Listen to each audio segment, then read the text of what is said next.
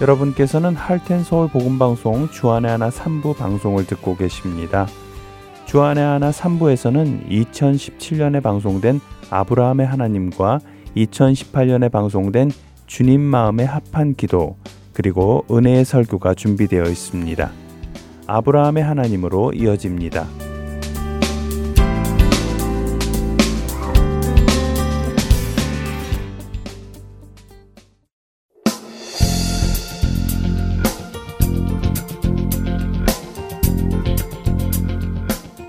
애청자 여러분 안녕하세요. 창세기를 읽어가며 믿음의 조상 아브라함을 기적하시는 하나님의 손길을 보는 시간 아브라함의 하나님 진행의 최강덕입니다. 네, 여러분 안녕하세요. 강승규입니다.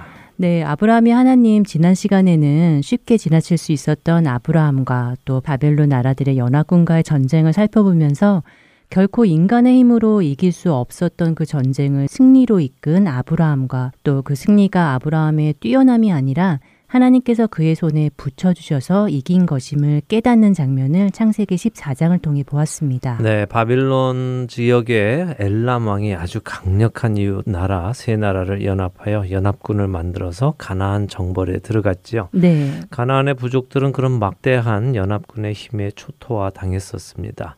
이와 함께 당시 소돔에 살던 롯과 그의 가족까지 이 연합군에게 포로로 끌려가게 되었죠. 아브라함은 이 소식을 듣고 자신이 동맹을 맺고 있던 마므레의 그 형제들과 또 자신의 집에 있던 종들을 데리고 롯을 찾아오려고 떠났습니다. 그리고 성경은 아주 간단하게 그가 밤에 그들을 쳐부수고 빼앗겼던 모든 것을 찾아 돌아왔다고 설명하십니다.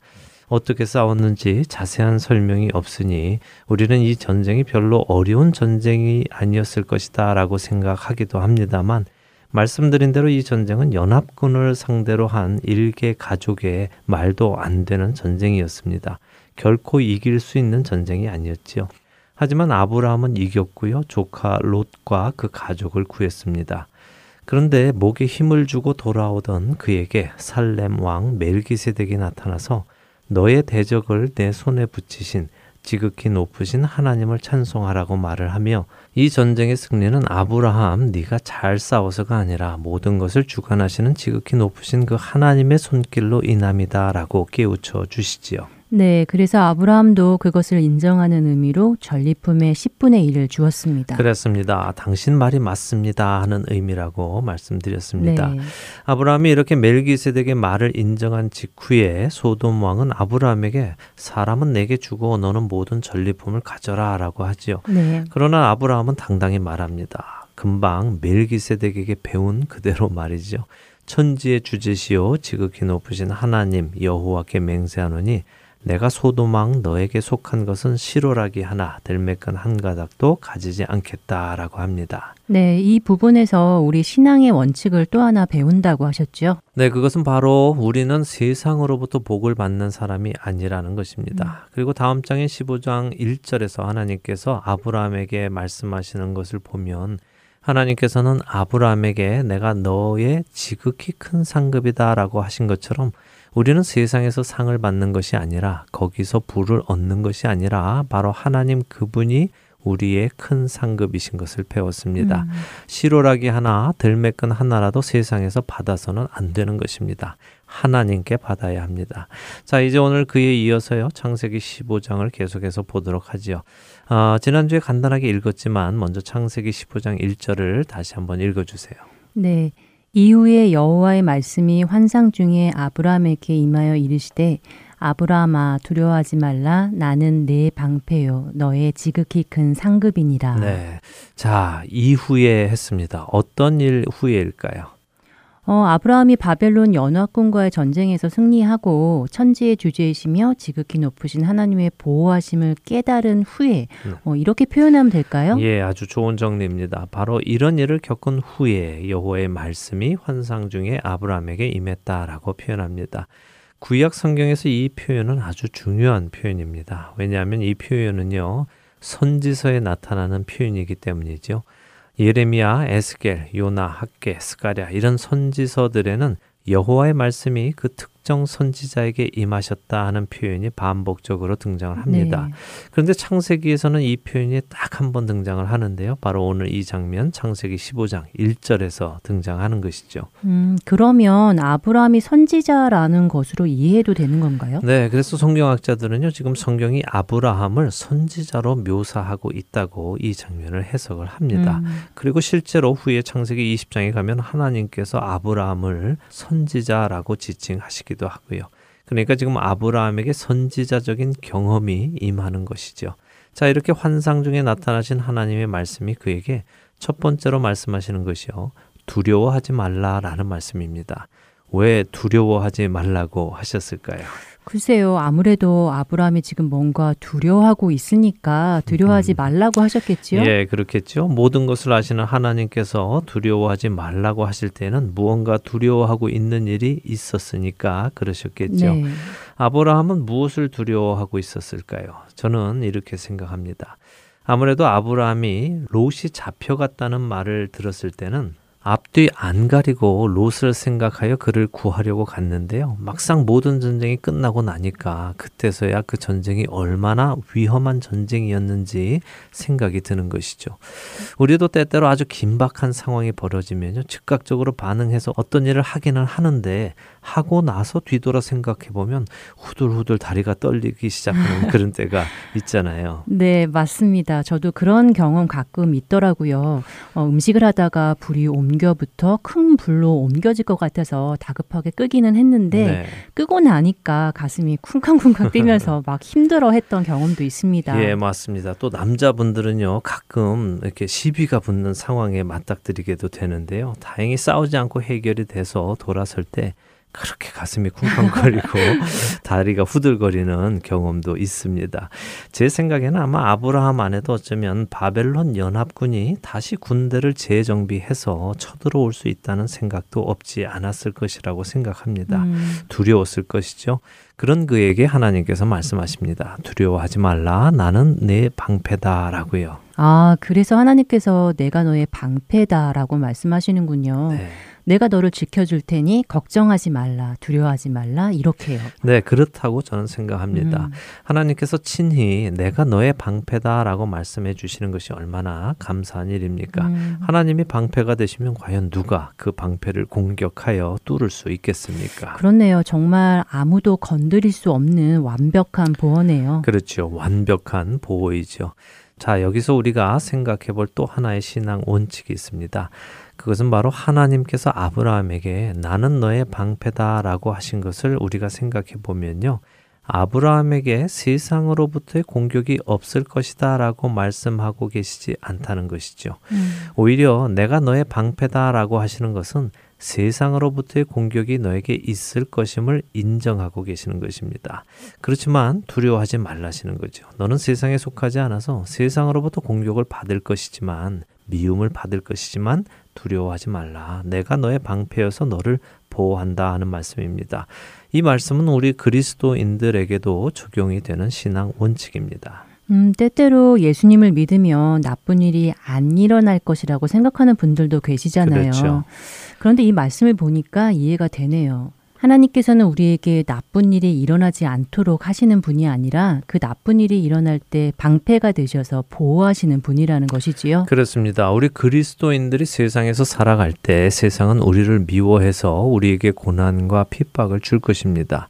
그러나 그런 우리의 영혼을 하나님은 방패가 되셔서 지켜주시지요.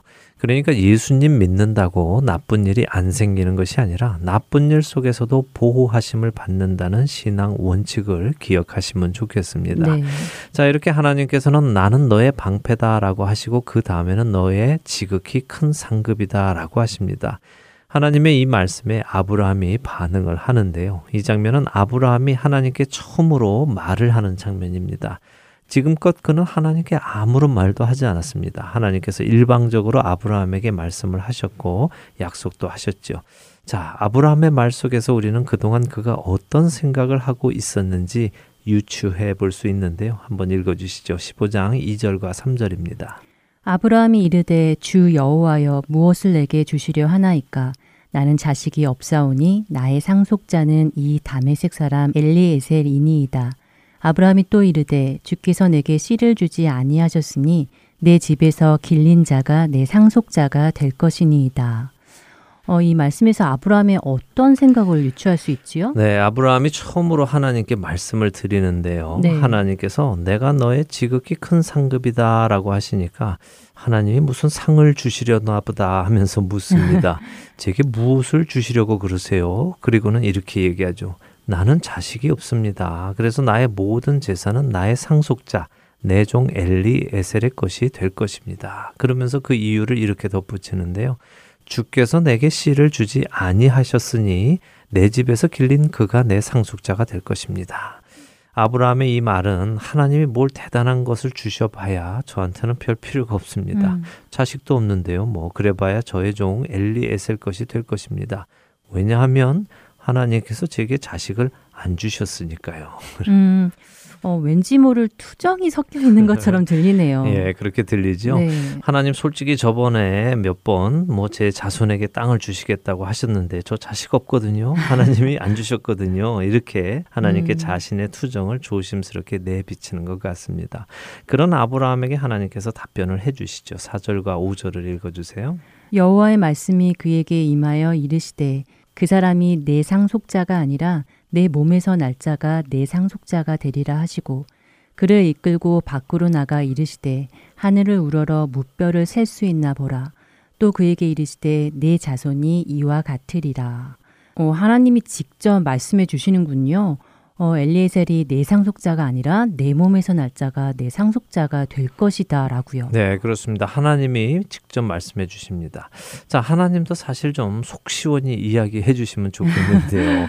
왠지 하나님도 좀 뜸을 들이십니다. 네. 이 전개를 우리가 잘 살펴보아야 하는데요.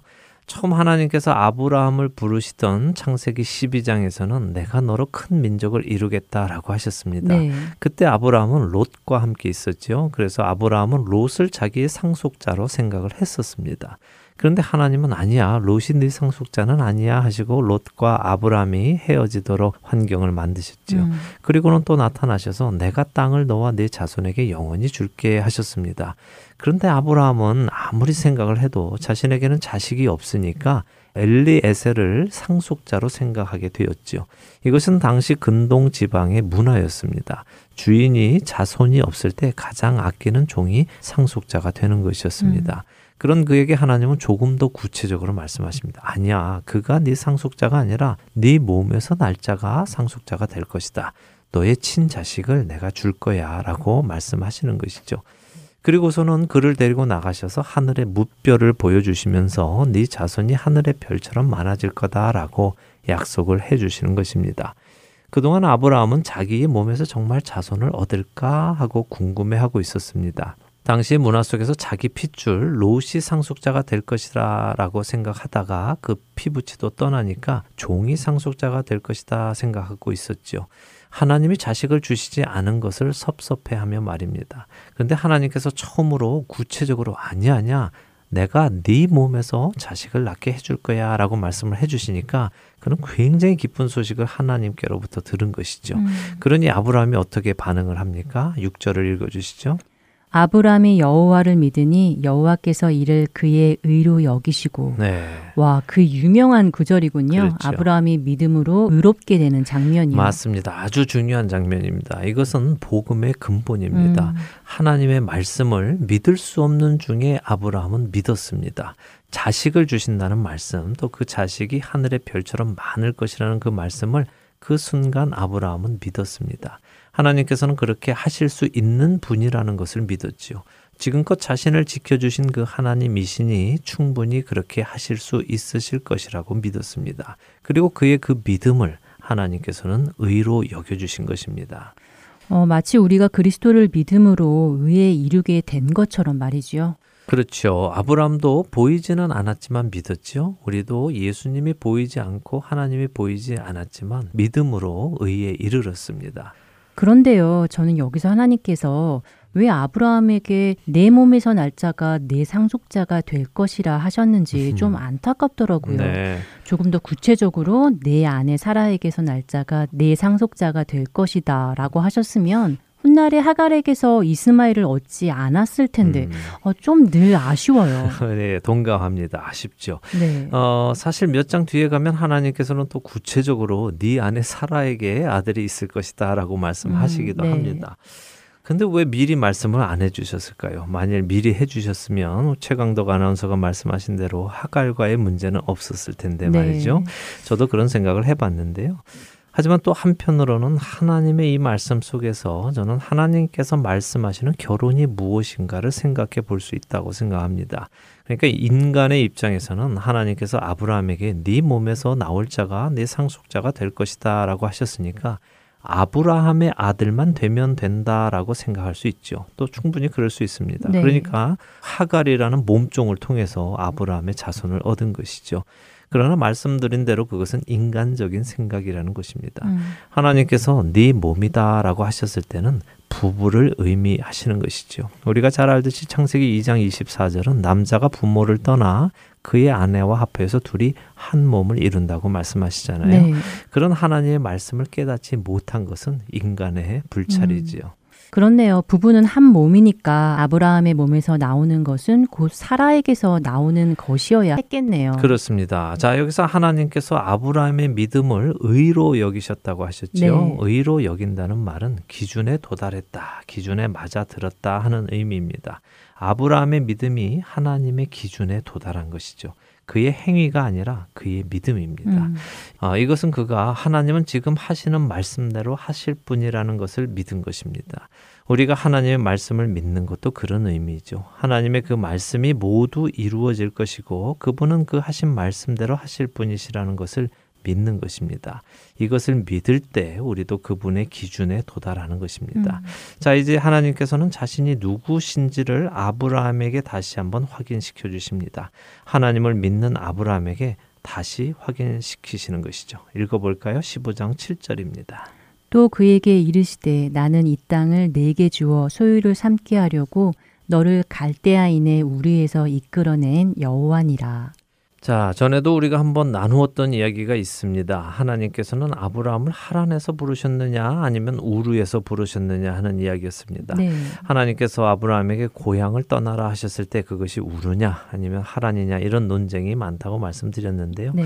그런 논쟁은 본질이 아니라고 생각을 하고요. 하나님의 이 말씀을 저는 이렇게 적용해도 된다고 생각합니다. 저는 개인적으로 예수님을 미국에 와서 알게 되었습니다. 한국에서는 예수님을 몰랐지요. 그런데 그런 저에게 하나님께서 이렇게 말씀하실 수 있다고 생각합니다. 승규야, 나는 영원한 생명을 너에게 주어서 나의 자녀가 되게 하려고 너를 한국에서부터 이끌어낸 하나님이다 라고요. 그렇군요. 비록 강순규 아나운서가 한국에 사실 때 하나님은 모르고 계셨어도 그때도 하나님은 알고 계셨다는 말씀이고 그때의 삶에도 관계하고 계셨다는 그런 말씀으로 이해하면 된다는 것이군요. 네, 하나님은 우리를 창세 이전에 이미 선택하셨다고 말씀하시죠. 네. 그래서 그분은 우리가 그분을 모르던 때에도 우리를 알고 계셨습니다. 우리의 모든 상황과 시간 속에서도 그분은 우리를 인도하셨죠. 이것이 하나님의 은혜입니다. 자, 이런 하나님의 말씀을 들은 아브라함이 이번에는 하나님께 또 여쭙니다. 8절에 주 여호와여, 내가 이 땅을 소유로 받을 것을 무엇으로 알겠습니까? 라고 묻지요. 아브라함이 뭐랄까 많이 하나님과 친해졌다고나 할까요? 네. 하나님께 말을 잘 하네요. 그동안 한마디도 안 했는데. 그러게요. 그동안 하나님께서 해주셨던 약속을 머릿속에 이리저리 생각해 보았지 않았을까 싶습니다. 네. 근데 아무리 생각해도 그 일이 가능해 보이지는 않았을 것이고 하나님께서는 그렇게 말씀하셨으니까 그렇게 될 것은 또 같고 타지에서 온 한 가족이 어떻게 이런 땅을 접수해서 살아갈 수 있을까 이해가 되지 않았을 것입니다. 그래서 하나님께 묻는 것입니다. 어떻게 제가 이것을 알 수 있겠습니까? 이것은 믿지 못해서 묻는 질문이 아니라 하나님의 그 말씀을 믿기 때문에 확신을 얻으려고 하는 질문이죠. 그런 그에게 하나님께서 확신을 주시겠다고 하십니다. 바로 언약을 맺는 것입니다. 피의 언약을 맺는 것이죠. 9절을 한번 읽어주세요. 여호와께서 그에게 이르시되 나를 위하여 3년 된 암염소와 3년 된 암염소와 3년 된 수장과 산 비둘기와 집 비둘기 새끼를 가져올지니라. 네, 자 3년 된 가축들을 준비를 시키십니다. 네. 이 가축은 3년째가 가장 왕성하고 가치도 높다고 하더라고요. 또한 당시 근동 지방에서 언약을 맺을 때는 보통 가축 한 마리를 사용을 했는데요.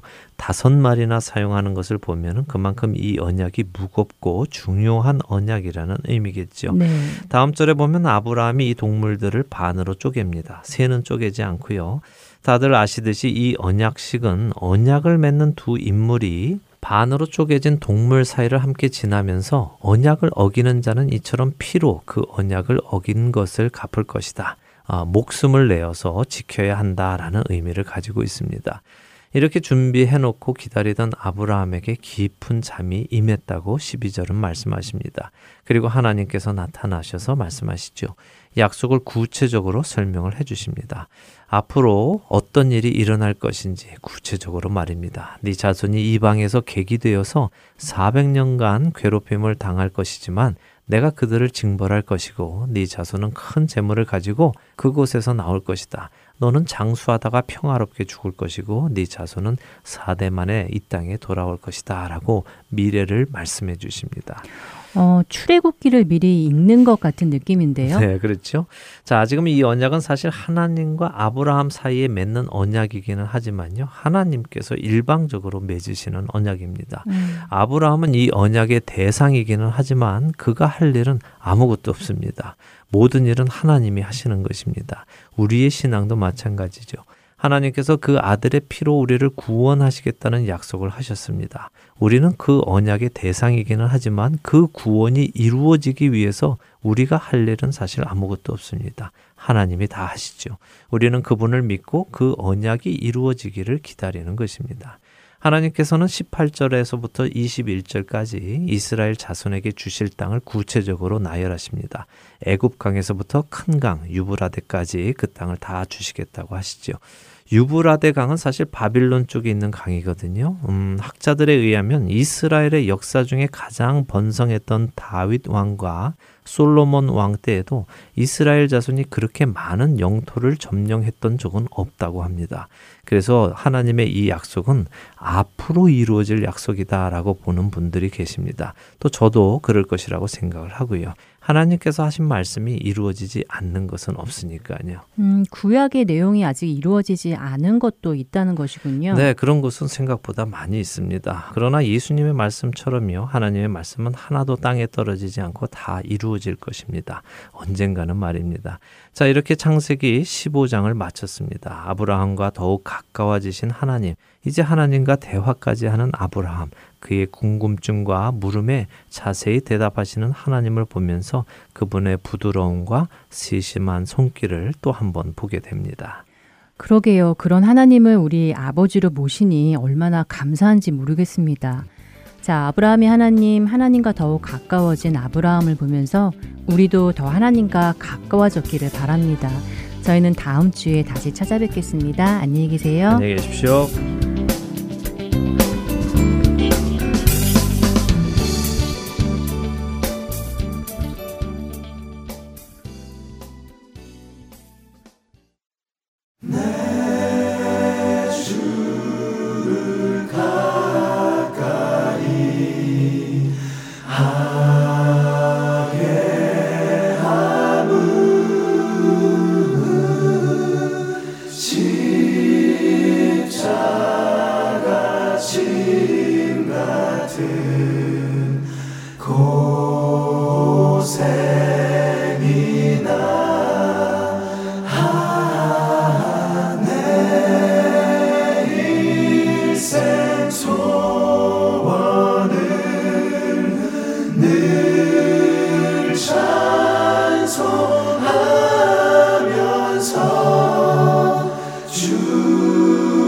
주께 더 나아가기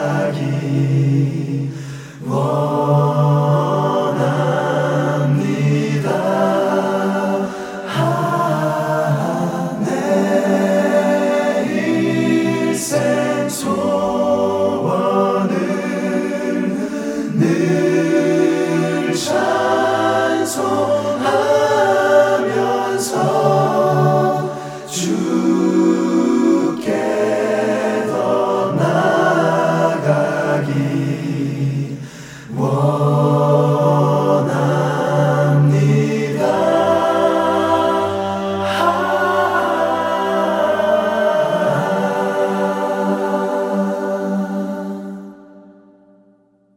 이어서 주님 마음에 합한 기도 함께 들으시겠습니다.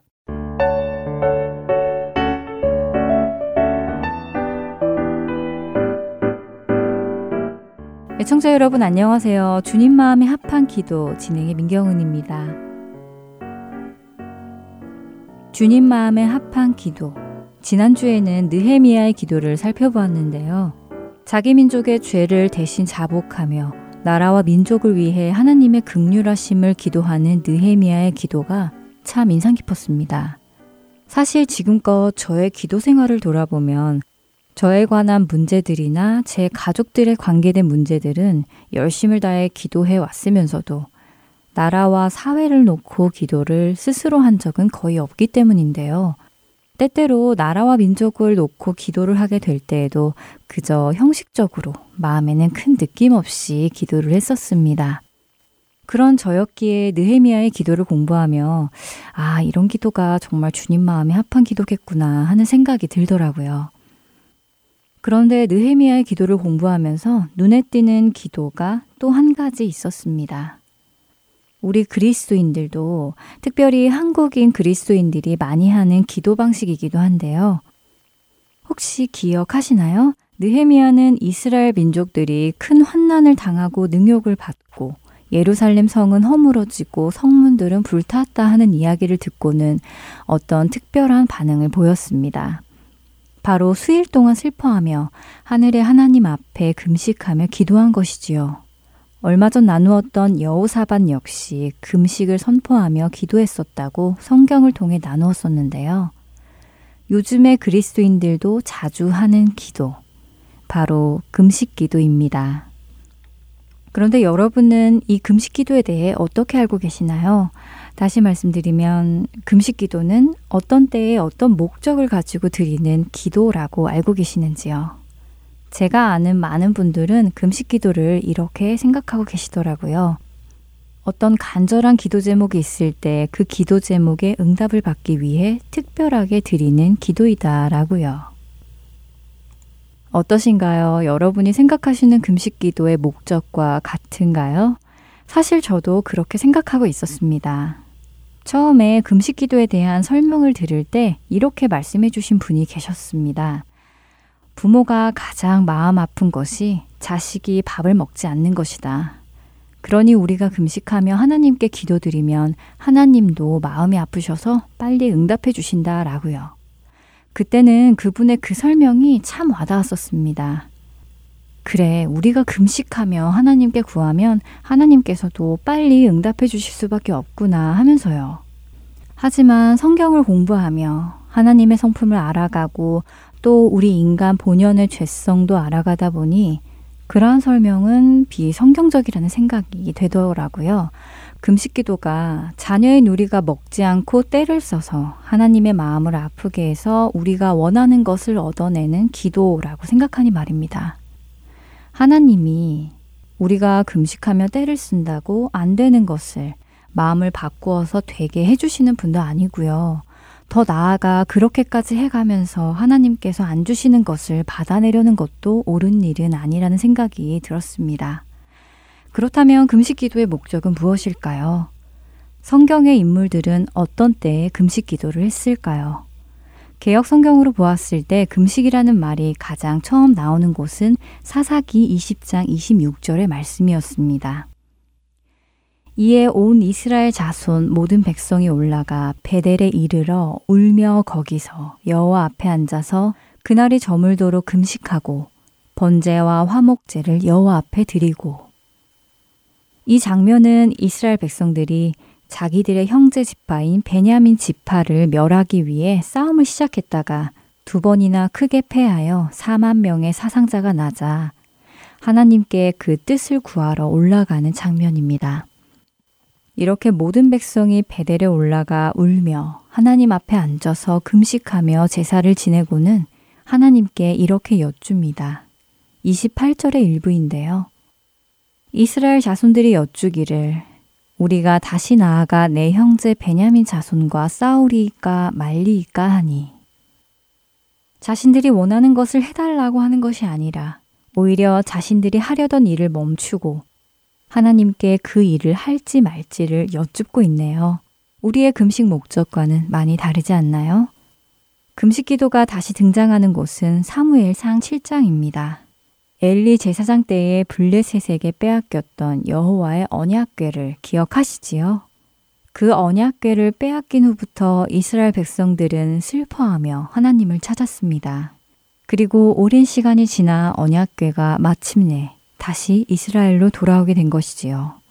이때 사무엘 선지자는 이스라엘 온 족속에게 너희가 진심으로 여호와께 돌아오려거든 너희가 섬기던 이방 신들을 제거하고 하나님만 섬기라고 명합니다. 그러자 이스라엘 백성들이 사무엘 선지자의 말대로 모든 이방 신을 제거하고 하나님만을 섬기지요. 이때 사무엘 선지자는 그들을 미스바로 모으고 그들을 위해 하나님께 기도합니다. 그리고 6절에서 이렇게 말씀하시는데요. 그들이 미스바에 모여 물을 길어 여호와 앞에 붓고 그날 종일 금식하고 거기에서 이르되 우리가 여호와께 범죄하였나이다 하니라. 사무엘이 미스바에서 이스라엘 자손을 다스리니라. 다시 돌아온 언약궤 앞에서 그들은 자신들의 잘못을 고백하고 회개하며 금식했습니다. 하나님께 용서를 구한 것이지요. 새로운 다짐과 함께 말입니다. 얼마 전 나누었던 역대하 20장의 여호사밧은 어떤가요? 모압과 암몬의 연합군이 그를 치고자 왔을 때 여호사밧은 두려움에 쌓여 온 백성에게 금식을 선포하고 하나님께 낯을 향하여 간구했습니다. 여호사밧은 적군과의 싸움을 앞두고 원수를 징벌해 주시라고 하나님께 금식하며 간구했지요. 자신의 힘으로는 아무것도 할 수 없음을 고백하며 말입니다. 우리 하나님이여 그들을 징벌하지 아니하시나이까. 우리를 치러 오는 이 큰 무리를 우리가 대적할 능력이 없고 어떻게 할 줄도 알지 못하옵고 오직 주만 바라보나이다 하고, 역대하 20장 12절의 말씀입니다. 이번에는 에스라 8장을 한번 볼까요? 바벨론의 포로 생활을 마치고 유대로 귀환하는 사람들은 에스라의 인도를 따라 돌아옵니다. 그때의 모습을 에스라는 이렇게 표현했는데요. 에스라 8장 21절입니다. 그때 내가 아하와 강가에서 금식을 선포하고 우리 하나님 앞에서 스스로 겸비하여 우리와 우리 어린아이와 모든 소유를 위하여 평탄한 길을 그에게 간구하였으니. 바벨론에서 다시 예루살렘으로 돌아오는 길은 쉽지 않은 길이었습니다. 그 길에는 유대민족을 해치려 하는 적군들도 있었지요. 또한 많은 금과 은을 가지고 오는 그들을 공격하려는 도적대들도 많이 있었습니다. 하나님의 보내심을 받아 유대로 돌아오는 그 길이었지만 에스라는 결코 자만하여 그 길을 오는 것이 아니라 스스로 겸비하여, 다시 말해 하나님 앞에서 자신들을 낮추고 금식하며 하나님께서 보내시는 이 길 위에서 자신들을 지켜달라고 기도한 것입니다. 그리고 하나님께서는 그들의 기도에 응하여 주셔서 그들을 예루살렘까지 무사히 도착하게 해주셨지요. 지금까지 살펴본 성경 속 인물들 속에서 여러분은 금식 기도가 어떤 기도라고 생각이 드시는지요? 사사기에서는 자신들의 잘못을 인정하며 하나님의 뜻을 구하기 위해 금식하며 기도했습니다. 사무엘상에서는 언약궤를 다시 이스라엘로 보내주신 하나님께 지금껏 자신들의 잘못을 뉘우치며 모든 우상을 버리고 하나님만을 섬기겠다는 결단을 하며 금식기도 하는 것을 보았지요. 또 여호사밧은 적의 공격 앞에서 자신의 능력으로는 그 일을 할 수 없음을 고백하며 금식으로 기도했습니다. 에스라는 하나님께서 보내시는 그 길 속에서도 주님의 보호하심을 구하기 위해 자신을 낮추고 금식하며 기도했지요. 우리가 시작에 나누었던 내가 원하는 어떤 것을 하나님께 억지로 달라게 하기 위해 밥을 굶어가며 하는 금식기도와는 많이 다르지 않나요? 한번 돌아보는 기회가 되기를 소망합니다. 금식기도에 관한 기도는 다음 주에 한 번 더 나누기를 원하는데요. 한 주간도 평안하시고요. 주님 마음에 합한 기도 다음 주에 뵙겠습니다. 안녕히 계세요.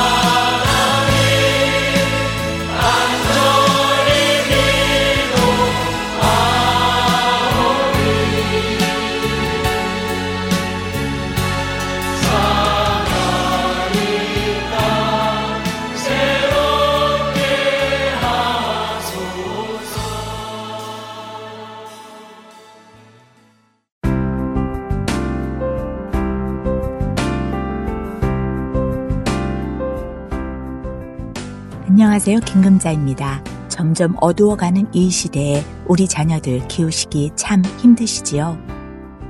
저도 하나의 엄마로 성경적인 자녀 교육을 하기가 여간 어렵지 않더라고요. 하지만 어렵다고 그냥 내버려둘 수는 없지요. 어떠세요, 여러분? 우리 함께 자녀들을 성경의 말씀 안에서 키워보지 않으시겠어요? 자녀들을 위한 영어 방송을 통해 우리 자녀들과 함께 성경을 읽고 찬양을 드리고 성경적 가치관을 세워나갈 수 있기를 바랍니다. 애청자 여러분들과 함께 기도하며 이 귀한 시간을 만들어가고 싶습니다. Children's Program CD를 받고 싶으신 분은 사무실로 연락주세요. 602-866-8999입니다.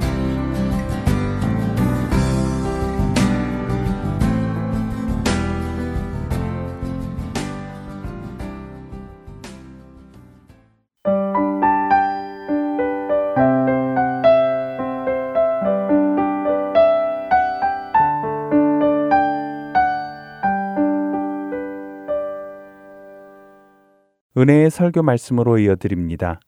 오늘은 서울 주님의 십자가교회 서정곤 목사님께서 출애굽기 3장 1절에서 5절을 본문으로 불붙은 떨기나무라는 제목의 말씀 전해주십니다. 은혜의 시간 되시기 바랍니다.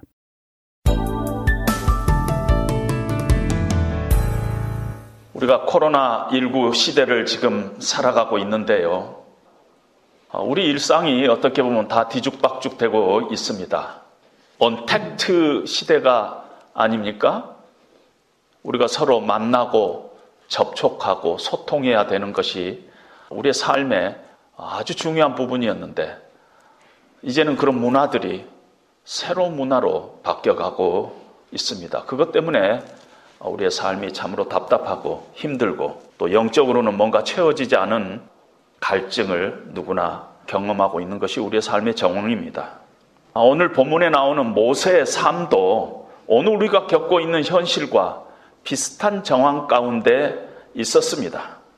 우리는 오늘 모세의 삶을 통해서 모세는 어떻게 그런 삶의 답답함을 극복했는가? 우리는 그 해결책을 찾기를 원합니다. 모세는 히브리 태생이었습니다. 근데 우여곡절 끝에 애굽왕 바로의 딸의 양자가 되어서 40년 동안 애굽의 궁에서 왕자로서 삽니다.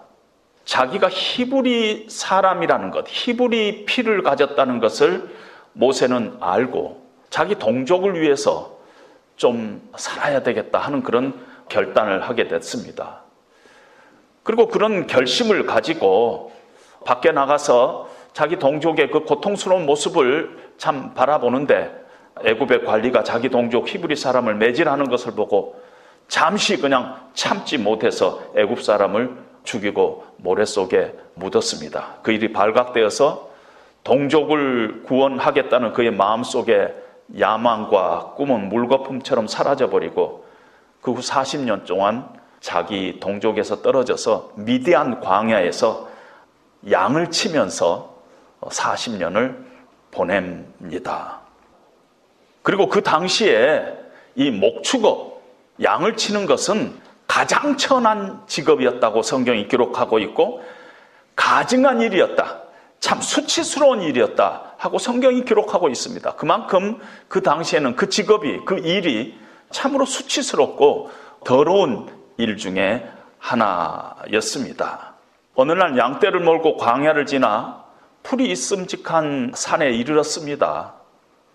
그 후에 여기에서 하나님께서 나타나셨다 해서 그 산 이름이 하나님의 산, 신의 산 혹은 호렙산 이런 이름이 붙어져 있지만은 모세 입장에서 보면은 그냥 산이었습니다. 가다가 보니까 저만치서 떨기나무가 있는데 떨기나무에 불이 붙어 있는 것 같아요. 근데 불이 사라지지가 않아요. 그 지역이 이렇게 가뭄이 있기 때문에 가끔 떨기나무가 이렇게 불이 확 붙었다가 탁 꺼지는 그런 것들이 가끔 있었는데 오늘은 보니까 불이 사라지지 않은 거예요. 단풍이 들었나? 햇빛이 반사돼서 그러나? 좀 이상하게 생각을 하고 어떻게 이렇게 떨기나무에 불이 붙어 있는데 타지 않지? 이러면서 가까이 돌이켜 갑니다. 그런데 이상한 음성이 들립니다. 모세야, 모세야. 네, 제가 여기 있나이다 하고 대답을 합니다. 그럴 때 이리로 가까이 오지 마라. 네가 선 곳은 거룩한 땅이니 네 발에서 신을 벗으라 하는 하나님의 음성을 듣게 됩니다. 거기서 모세는 하나님을 만나고 이스라엘 백성을 애굽의 노예 생활에서 해방시키는데 지도자로서 하나님께서 소명하시고 하나님의 쓰임을 받아서 정말 그 인생이 뒤바뀌는 정말 무가치한 인생에서 가치 있는 인생으로 방향이 극적으로 전환된 그런 삶을 오늘 우리는 성경을 통해서 접하게 됩니다. 미디안에서 40년 동안 처갓집에서 얹혀 살면서 양을 키우고 있는 모세는 자기 인생을 바라볼 때 참 떨기나무와 같다, 그런 생각을 했을 것 같은 그런 상상을 해봅니다. 모세는 하나님을 알았어요. 부모님으로부터 하나님 어떤 분인가? 우리 히브리 민족의 유일신 하나님, 여호와 하나님을 소개받았어요. 그러나 하나님을 구체적으로 체험해 본 적은 없었어요. 하나님 어떤 분이신가? 하나님의 그 능력을 체험해 보지는 못했어요. 그러다 보니까 하나님을 생각할 때마다 하나님에 대해서 어떤 면에서 비터니스를 더 가졌을지도 모르겠다 하는 생각을 합니다. 하나님은 우리 민족의 유일한 하나님이라고 하는데 하나님은 나에게 어떤 도움이 되고 있지가 않아요. 하나님은 나와 함께 하고 있는 것 같지가 않아요. 내 삶의 정황을 보니까 과거는 이미 망쳐져 있고 현재의 삶은 너무 답답하고 미래의 삶은 어떤 소망도 없는 내 인생. 세월은 흘러서 나이는 먹을 대로 먹고 지금 80세가 됐어요. 아무것도 이룬 것이 없어요. 남은 것이 없어요. 내 동족 히브리 민족에게서조차 나는 잊혀진 존재예요. 내 자신도 내 자신을 포기해버렸어요. 인생의 가치라든가 인생의 의미라든가 그런 것은 지금 생각하기도 싫어요. 그냥 매일매일 하루하루 그냥 사는 것이. 그런 자기 모습을 보면서 비틀어져서 마른 떨기나무와 같다 하는 심정을 모세는 자기의 처지가 이런 것이 아닌가 하고 생각을 했을 것 같습니다. 그런 모세 앞에 하나님께서 나타났어요. 그런데 어떤 모습으로 나타나냐면은 떨기나무에 그 가운데 하나님의 불이 붙어 있는 그런 광경으로 하나님께서 나타나시는 것입니다. 하나님께서 지금 모세에게 뭘 얘기하고 싶어서, 무슨 메시지를 전하고 싶어서 하나님께서 이렇게 나타나셨는가? 구약은요, 자주자주 드라마와 같아요. 근데 드라마에 뭐가 같으냐면 자막이 없어요. 그리고 소리가 안 나요. 그리고 이렇게 그림만 움직이면서 우리로 하여금 상상으로 해석을 하게끔 하는 것이 구약인 것입니다. 도대체 떨기나무에 불이 붙어 있는데 타지 않는 그 떨기나무를 하나님께서 이렇게 모세에게 보여주시면서 하나님께서는 무엇을 말씀하시고자 하는 것인가? 우선 그 불이 뭔가, 이 하나님의 불이, 그 안에 하나님이 계시는 그 불, 그 뭔가 했을 때 성경에서는 여러 차례 이 하나님이 불과 함께 이렇게 나타나고 있는 모습을 자주 봅니다. 하나님께서 불 가운데서 시내산에 강림하셨다 이렇게 말씀하십니다. 하나님께서 이스라엘 백성을 인도하시는데 불기둥으로 하나님께서 이스라엘 백성들을 한 걸음 한 걸음 인도했다. 불이 여호와 앞에서 나와서 단을 태워서, 단에서 재물을 다 태웠다.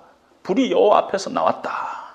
신명기에 보면 한 10번 이상 하나님께서 불 가운데서 말씀하시더라 하고 말씀하고 계십니다. 하나님께서 아브라함을 불러서 언약을 주시면서 동물을 쪼개서 양쪽으로 나누고서 하나님께서 그 가운데로 지나가시는데 하나님께서 불꽃으로 지나가시더라. 또 신약 성경에 보면은 오순절 성령 강림 때 성령께서 임하시는데 불의 혀처럼 성령께서 나타나시더라. 그래서 도대체 이 하나님이 그 안에 계시는 하나님의 불은 성경에서 무엇을 의미하느냐 했을 때 하나님 자신일 수도 있고 하나님의 임재일 수도 있고 하나님의 능력일 수도 있고 하나님의 은혜가 충만한 것으로 볼 수가 있고 성령님께서 이렇게 충만하게 임하시는 그런 것들로 우리가 볼 수가 있다는 것입니다. 따라서 지금 모세에게 타지 않는 불붙은 이 떨기나무의 모습으로 모세에게 보이는 여기에서 하나님께서 무엇을 모세에게 말씀하시느냐 하면은, 모세야, 네 인생 네가 생각하기에 떨기나무처럼 보잘것없고 쓸모없고 하찮고 수치스러운 네 인생으로 네 생각하지. 그런데 네 하찮은 인생 가운데 하나님의 불이 함께 하기만 하면은 네 인생 바뀔 수 있어 하는 것을 하나님께서 지금 그림으로 모세에게 보여주시고 있다는 것입니다. 오늘 이 모습은 우리에게는 어떤 메시지가 되느냐? 모세에게는 그런 메시지지만은 우리에게는 하나님께서 오늘 이 출애굽기 3장 이 말씀을 통해서 하나님께서 무엇을 말씀하고 계시느냐? 우리 인생이 어떠한 스토리를 갖고 있다 할지라도, 비참한 상태라 할지라도, 우리의 현재 삶의 정황이 아무리 답답하다 할지라도, 장래가 꽉 막혀 있는 것 같다 할지라도, 내 인생이 이제는 더 이상 쓸모없는 인생이라고 한다 할지라도, 하나님의 불이 너와 함께 하기만 한다면은 하나님께서 네 인생 새롭게 회복시키고 하나님이 원하시는 아주 귀한 인생으로 네 인생을 바꿀 수 있다 하는 이런 메시지가 우리에게도 동일하게 하나님께서 이 시간에 주신다고 생각합니다. 우리가 실패해 있는 인생인데 하나님의 불이 우리 가운데 함께 하기만 하면은 하나님께서 우리의 실패를 사용해서 하나님의 나라의 의의를 위해서 우리의 실패를 하나님께서 오히려 귀하게 사용한다는 것입니다. 우리가 상처가 있어요. 그런데 하나님의 불이 우리의 인생 가운데, 우리의 삶 가운데 함께하면은 하나님께서 그 상처를 통해 가지고 우리를 상처받은 치유자의 삶으로 우리를 만들어 주신다는 것입니다. 우리는 경제적으로 어려우면은 불행하다고 생각하는데요, 그렇지 않아요. 경제적으로 어려워도 행복한 가정 많이 봤어요. 하나님이 불이 그 가운데 있으면은 어떠한 상황 가운데서도 행복한 삶을 살아갈 수 있다는 것입니다. 제가 여러분들에게 장담하는데요, 수입을 올려드릴 방법은 없어요. 그건 여러분들이 열심히 일하는 방법밖에 없어요. 그러나 하나님의 불을 여러분들이 가슴에 갖고 살아가면 반드시 행복한 인생을 살아갈 수 있다는 것은 장담할 수 있다는 것입니다. 그러면 이 하나님의 불을 어디서 받느냐? 어디서 만나느냐? 떨기나무와 같은 내 인생에 하나님의 불이 필요한데 어디서 만나느냐? 오늘 모세를 보니까 모세가 장인 이드로의 양을 치더니 그때 하나님께서 불붙은 딸기나무 사이에서 임재하시는 것을 보여줍니다. 그런데 모세가 이드로의 양떼를 치더니 하는 이 치다는 단어를 원어로 이렇게 보면은 매일매일 계속적으로 평범한 일 가운데 있다. 어제나 오늘이나 내일이나 평범한 일상의 삶, 이런 뜻이 그 뉘앙스 안에 있다고 구약학자들이 얘기를 하고 있습니다. 하나님의 불이 어디에 임하냐면요, 모세가 양을 끌고 어제도 갔고 오늘도 간, 매일매일 가던 곳, 그곳에 하나님의 불이 있다는 것입니다.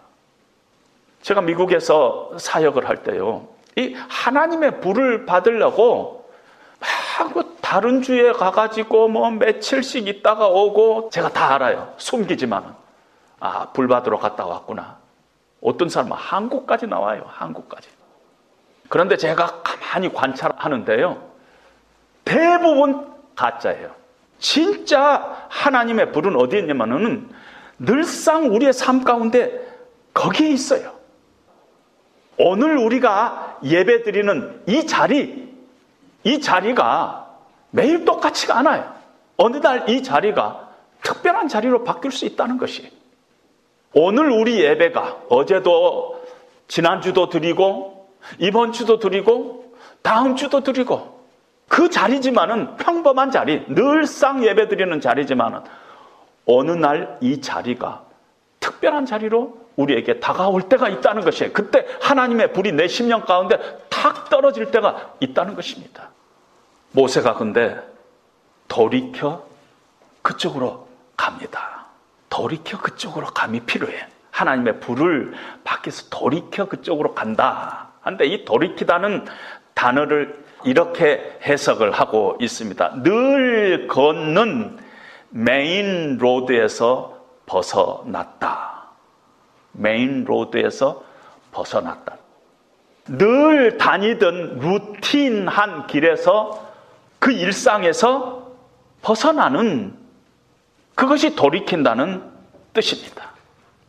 어떻게 보면은 우리가 그동안에 일상이었어요. 늘 일상이었는데 코로나19가 우리를 디투얼 시켰어요. 그래서 뉴 노멀 시대라고 우리가 얘기하지 않아요?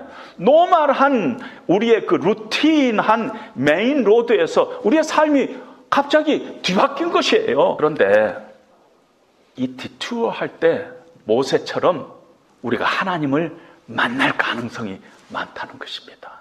여러분, C.S. 루이스가 스크루테이프라는 유명한 책을 썼는데 그 책은 이런 내용입니다.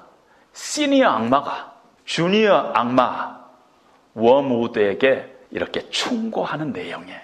시니어 악마가 어린 악마한테 크리스찬을 꼬시는 방법을 이렇게 충고하는데 이런 말이 나요. 환자하고는 절대 논쟁하지 말라. 환자가 이 크리스찬입니다. 환자하고는 절대 논쟁하지 말라.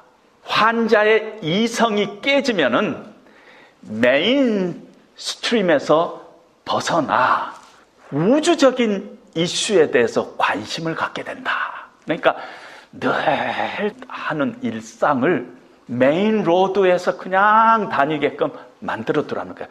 그걸 쓸데없이 건들지 말라는 것입니다. 왜냐하면 쓸데없이 건드리면은 딴 생각한다는 것이, 아, 인생이라는 건 뭔가? 죽음이라는 건 뭔가?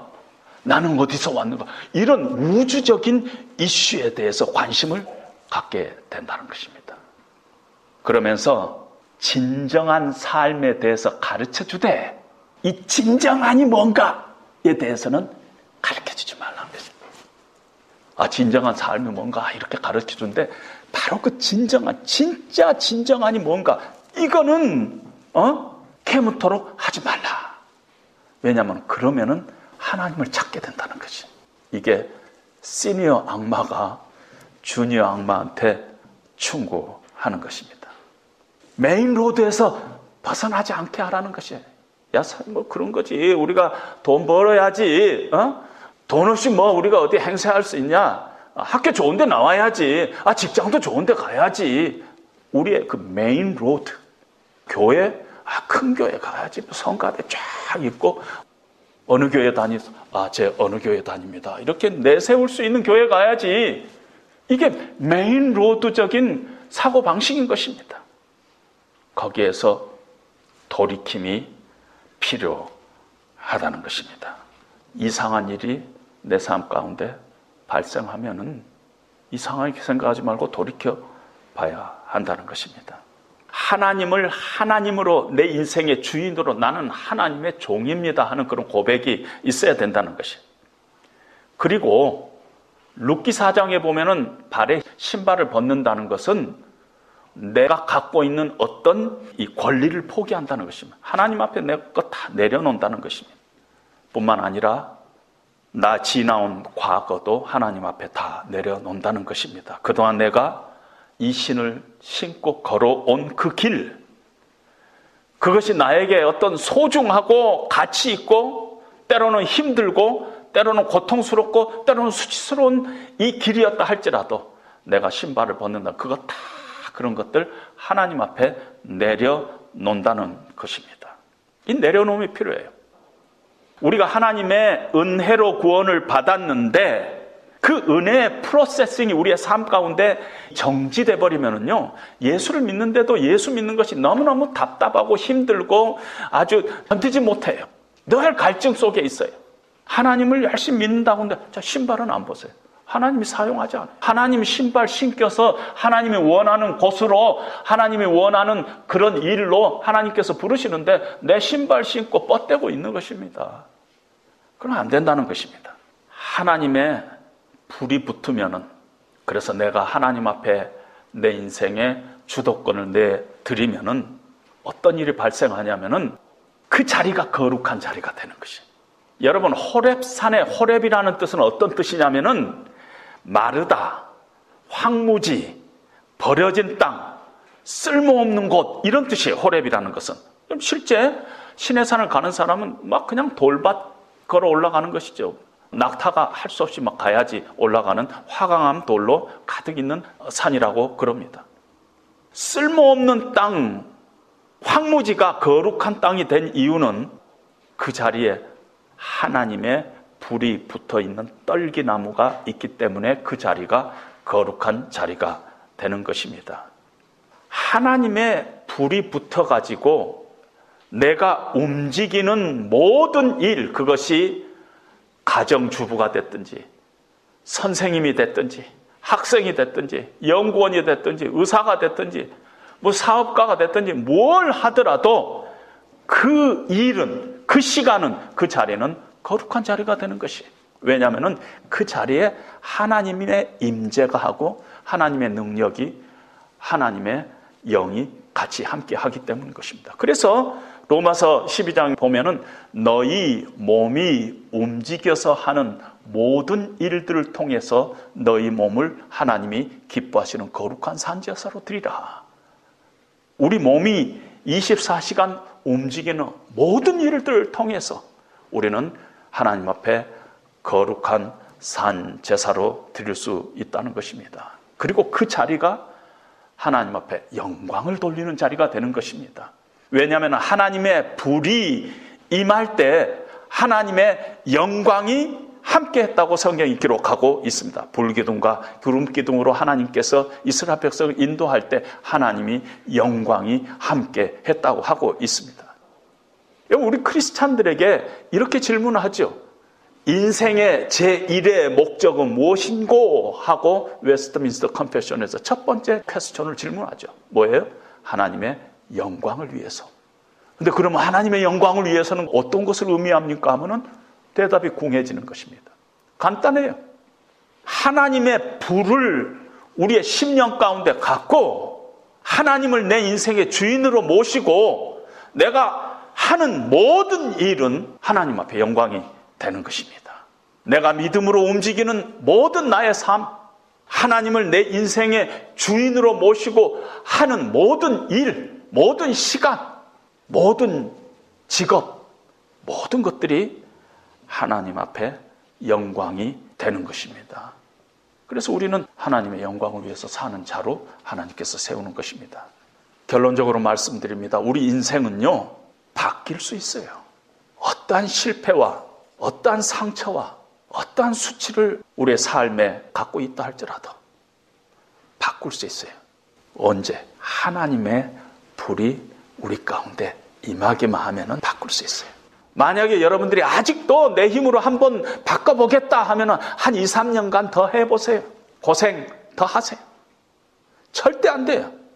정말 우리가 정직하게 우리 자신을 바라보면은 우리가 갖고 있는 지식, 우리가 갖고 있는 배움, 우리가 갖고 있는 이성, 우리의 결심, 이것들로 우리를 바꿀 수 없어요.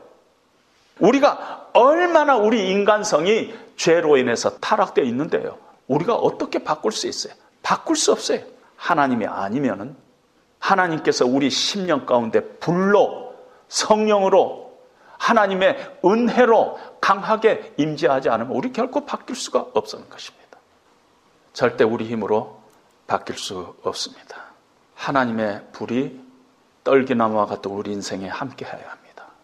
하나님의 불은 소멸하신 불이라고 했는데 떨기나무가 타지 않고 그대로 있어요. 이건 하나님의 은혜인 것입니다. 하나님은 상한 갈대를 꺾지 아니하시고 꺼져가는 등불도 끄지 하시는 하나님이세요.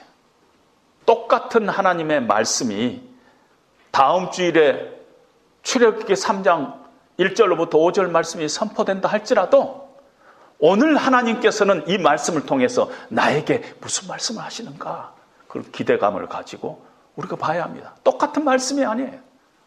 찬송, 똑같은 찬송 부른다고 어떤 사람들은 이상하게 생각한 사람이 있어요. 찬송가에 목사님이 부른 찬송가 이렇게 다 해가지고 기록해 놓은 분도 있어요. 그래갖고 목사님이 이거 7번째 부릅니다. 아, 그래서 어쨌다는 거예요. 7번 아니라 50번도 부를 수 있죠. 그러나 그 찬송이 언젠가는 내 10년 가운데 꽂힐 때가 있어요. 꽂힐 때. 늘 우리의 일상 가운데 하나님께서 우리 일상을 통해서 우리에게 하나님의 불을 우리에게 전달한다는 것을 우리가 늘 기억하면서 허투루 살지 말고 우리의 일상 속에서 늘 하나님의 임재하심을 간구해야 할 줄로 압니다. 하나님의 불을 사모해야 합니다. 오늘 이 예배도 똑같은 예배가 아니라 하나님께서 특별하니 나에게 불을 주시는 그런 예배가 될 수 있습니다. 늘 사모하고 늘 하나님의 불을 우리가 받고 하나님 앞에 쓰임받고, 비록 우리의 인생은 탁월한 인생이 되지 못하지만 하나님이 나와 함께 하시면 내 인생 가치 있고 하나님 안에 쓰임받은 내 인생으로 살아갈 것이다. 그런 은혜가 여러분들에게 있기를 바랍니다. 그래야지 이 땅을 두려움 없이 밟음도 하나님의 은혜라 하는 이 찬송을 우리가 진정으로 우리의 심령 가운데 부를 수 있을 줄로 믿습니다. 그런 은혜가 여러분들에게 함께 하시기를 주님의 이름으로 축원드립니다.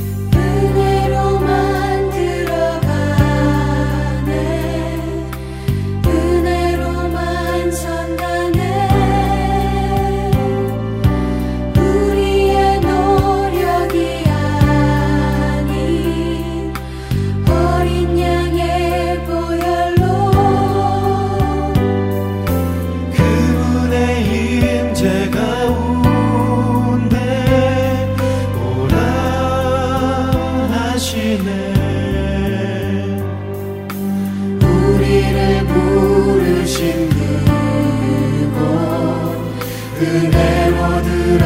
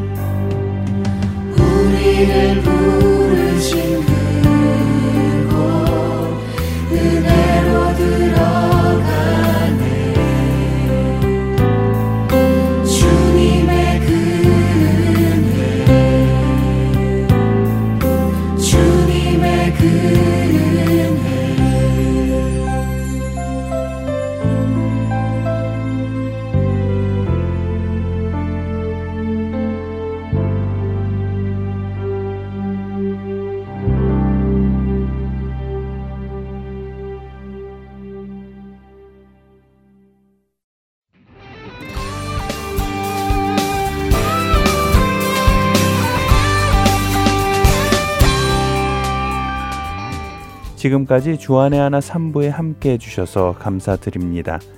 다른 방송들을 더 듣고 싶으신 분들은 홈페이지 www.heartandseoul.org에서 특별 방송을 클릭하셔서 들으실 수 있습니다.